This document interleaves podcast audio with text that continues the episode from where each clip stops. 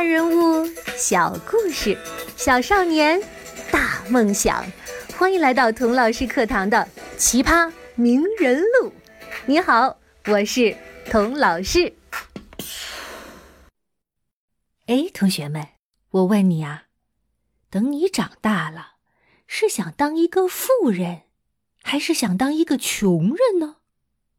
我想你们都会说：“嗨，童老师。”瞧你这问题问的，这世界上有谁会想当穷人呢？哎，你还别说，苏轼就想当一个穷人。在他亲手搭的雪堂墙上，他专门摘抄了《汉书·七发》里的句子，警醒自己：天天坐豪车，腿不用就容易瘫痪。豪宅里屋大生风，受风着凉啊，就容易生病。迷恋美女容易伤肾，贪吃美食容易伤胃。豪车豪宅、美女美食，这些享受，别人以为是福气，而苏东坡却觉得，失去了这些东西，那才是真正的福气呢。比如饿肚子吧。要是换上我，那我肯定不乐意，身体难过不说，我还担心别人嚼我舌根子呢。哎呦，你瞧那童老师，还老师呢，怎么混成这样呢？连饭都吃不饱，好惨哦！你听听，多没面子呀，是不是？但是苏轼，人家大名士、大文豪。饿肚子饿得堂堂正正，甚至啊饿出了理论基础。饿肚子，一来低碳环保养福气，二来肠胃减负养神气，三来节省开销养财气。听听，简直不饿肚子不是中国人。也许你会说，童老师，这你都看不出来呀？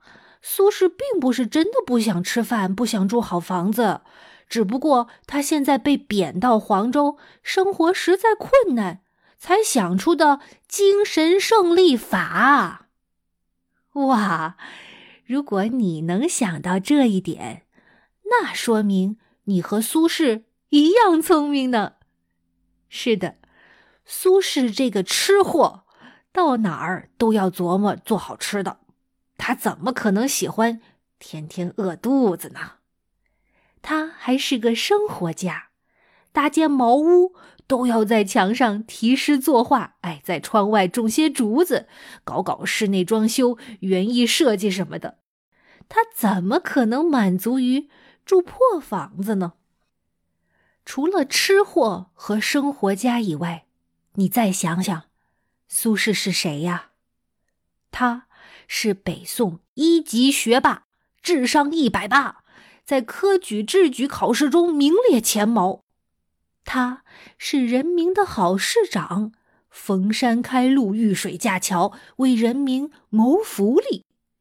他是一代文豪，从士大夫到街头歌女，人人都在传颂。他的诗词文章。可是现在，他是什么呢？他什么都不是。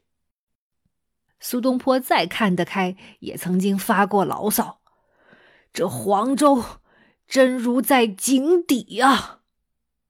的确，作为宦官，黄州就是囚禁他的一口枯井。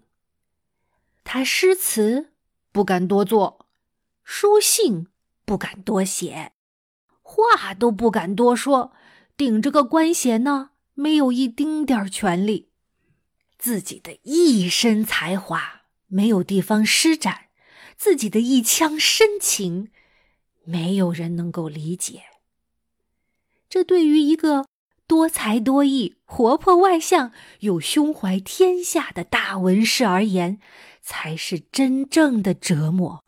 是一场无期徒刑。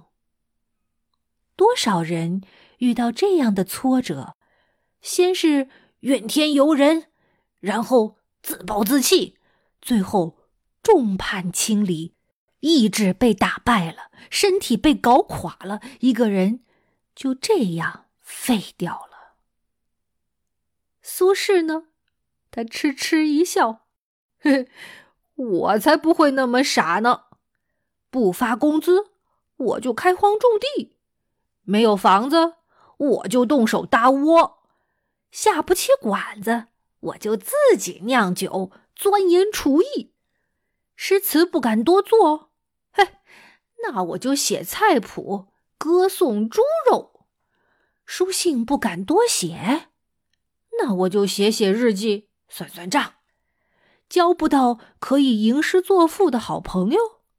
那我就拉着不识字的邻居，求着他们呢，给我讲鬼故事。我苏轼，自上可以陪玉皇大帝，下可以陪悲田院讨饭的孤儿。我见天下竟无一个不好人呐！我要把这场无期徒刑变成一场 party。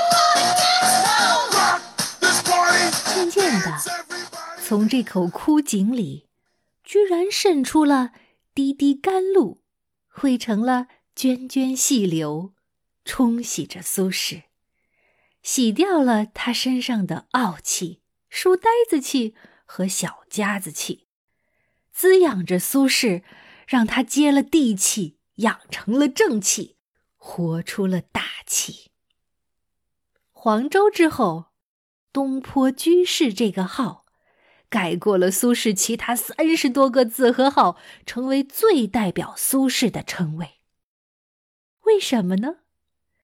正是因为黄州东坡成就了苏轼，帮助他完成了一次脱胎换骨的重生。最近啊，我一直在读今年诺贝尔经济学奖得主。阿比吉特·班纳吉和艾斯特·达夫罗夫妇写的《Poor Economics》，中文翻译成《贫穷的本质》。在这本书里，这两位经济学家试图回答一个简单但是不容易的问题：Why are the poor poor？穷人为什么穷？也许你会说：“哎，这个问题我也能答。”穷人之所以穷，就是因为他们愚蠢、懒惰、贪图享受呗。有了钱也不会去读书学习，而是拿去喝酒、赌博。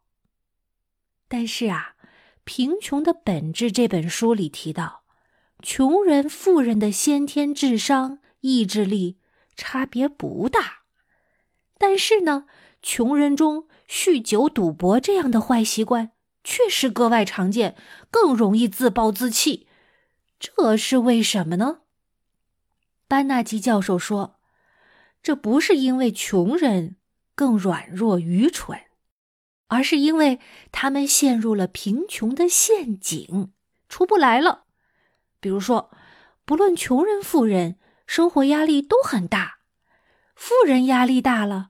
可以通过血拼啊、旅游啊、健身呐各种方法放松娱乐，但是呢，穷人没有钱，就倾向于用喝酒、打游戏这种又便宜又刺激的方法给自己排解压力。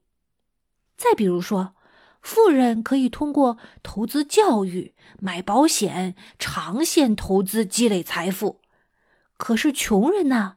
没有钱，又往往急着等钱用，就只能靠在牌桌上赌一把大的，寄希望于一夜暴富。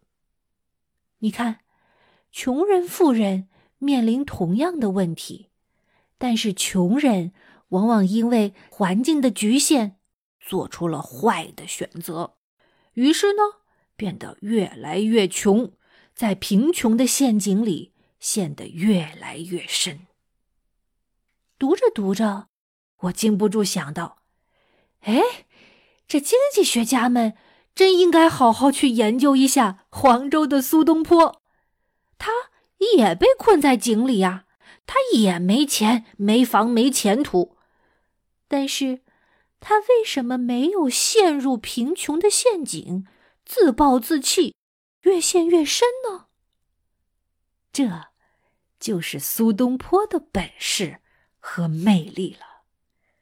苏东坡虽然穷，但他从来不是穷人。他拒绝让环境限制他，让困难定义他，让别人操纵他。他虽然被软禁在黄州，但是他的心灵是自由的，贫穷限制不了他，反而放飞了他的想象力。他虽然被困在井底，但是他不允许自己变成一只青蛙，时时刻刻提醒自己。不要忘记，井外的天空有多大。